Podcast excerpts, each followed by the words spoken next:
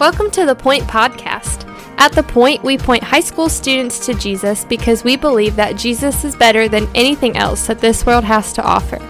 We hope that this podcast is an encouragement to you in your walk with Christ, but that it does not replace the time you're already spending with the Lord. Thanks so much for listening, and here's our awesome high school youth pastor, my husband, Justin Kinley.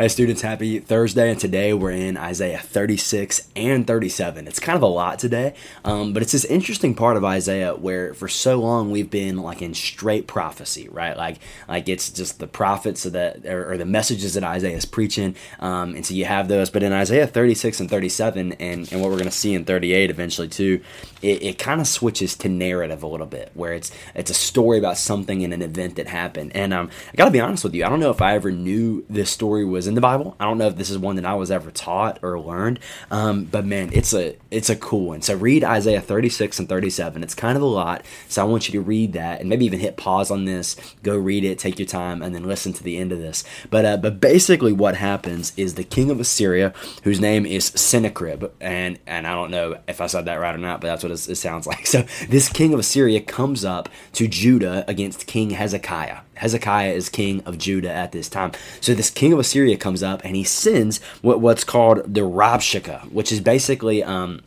look this up a little bit. It's basically just they, they, call that the prince of princes right? So it's kind of his the, the king's right hand man the, the, person who maybe the king would send out to do some of his work but they send out this Rabshakeh to go to the city walls of judah. And basically what he begins to shout out is for the people to surrender to assyria that's basically what he's shouting out. It's the king of Assyria is going to come. He's going to take over Judah, and so the Rabshakeh is shouting out to the people to to surrender to them. But what's amazing though is he knows that they're people of God. He knows that they're people of the Lord. So listen to literally what he says. He says, "Hear the words of the great king, the king of Assyria. Thus says the king: Do not let Hezekiah deceive you." For he will not be able to deliver you. Now, listen to this. Do not let Hezekiah make you trust in the Lord by saying, The Lord will surely deliver us. The city will not be given into the hand of the king of Assyria. Do not listen to Hezekiah. So, so listen to what he's saying. He's saying to the people, Your king is going to be saying, Hey, trust in the Lord. And yet the king of Assyria's man is saying, basically not to trust in the Lord basically don't trust in the Lord because you have this army that's pressing in around you right now. So, so give in to us and just surrender to us. Man, I think that's man. The, the more that I live life, that's the question that we have to answer. It is even when we have things closing in on us, even when it seems like there's no way out and there's no way around the inevitable problems that are coming up. It's will we trust in the Lord or will we not? Will we trust in God or will we not? And, and that's exactly what the king of Assyria is telling them to do. He's telling them, saying, Don't trust in your God, don't trust in your king, surrender to us, right?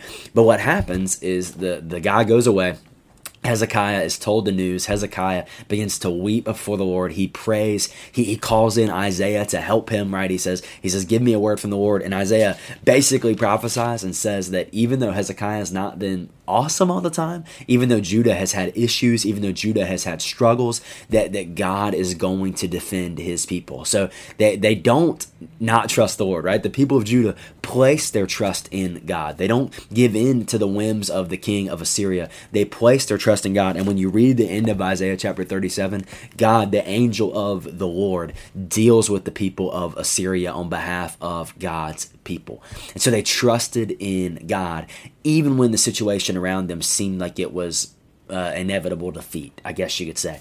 And so, man, I know I was thinking about this as I was reading this passage. The world is throwing us so many reasons why we can't trust in God, right? Reasons we can't trust in Him. Well, well, you can't see God. You know, what has He done in your life? All these things.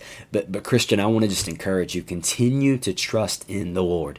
Don't trust in the things of this earth. Even though the, the king of Assyria was promising them all these false things, the king of Assyria was promising them comfort, he was promising them security. Man, how many things in our world tempt us with that, right? Tempt us with comfort and security and all these things. Man, continue to trust in the Lord. Even when, uh, what does Second Corinthians say? We walk by faith and not by sight, right? Even when what you see doesn't match up with what the Word says, continue to trust in the Lord. Man, that's such a good reminder and such a cool story here in Isaiah 36 and 37. And it's just a reminder to us not to give in to what the world is demanding of us, but to continue to trust in the Lord. So I hope you read this today and are encouraged by it. And I love you, and we'll see you tomorrow. Thanks so much for listening.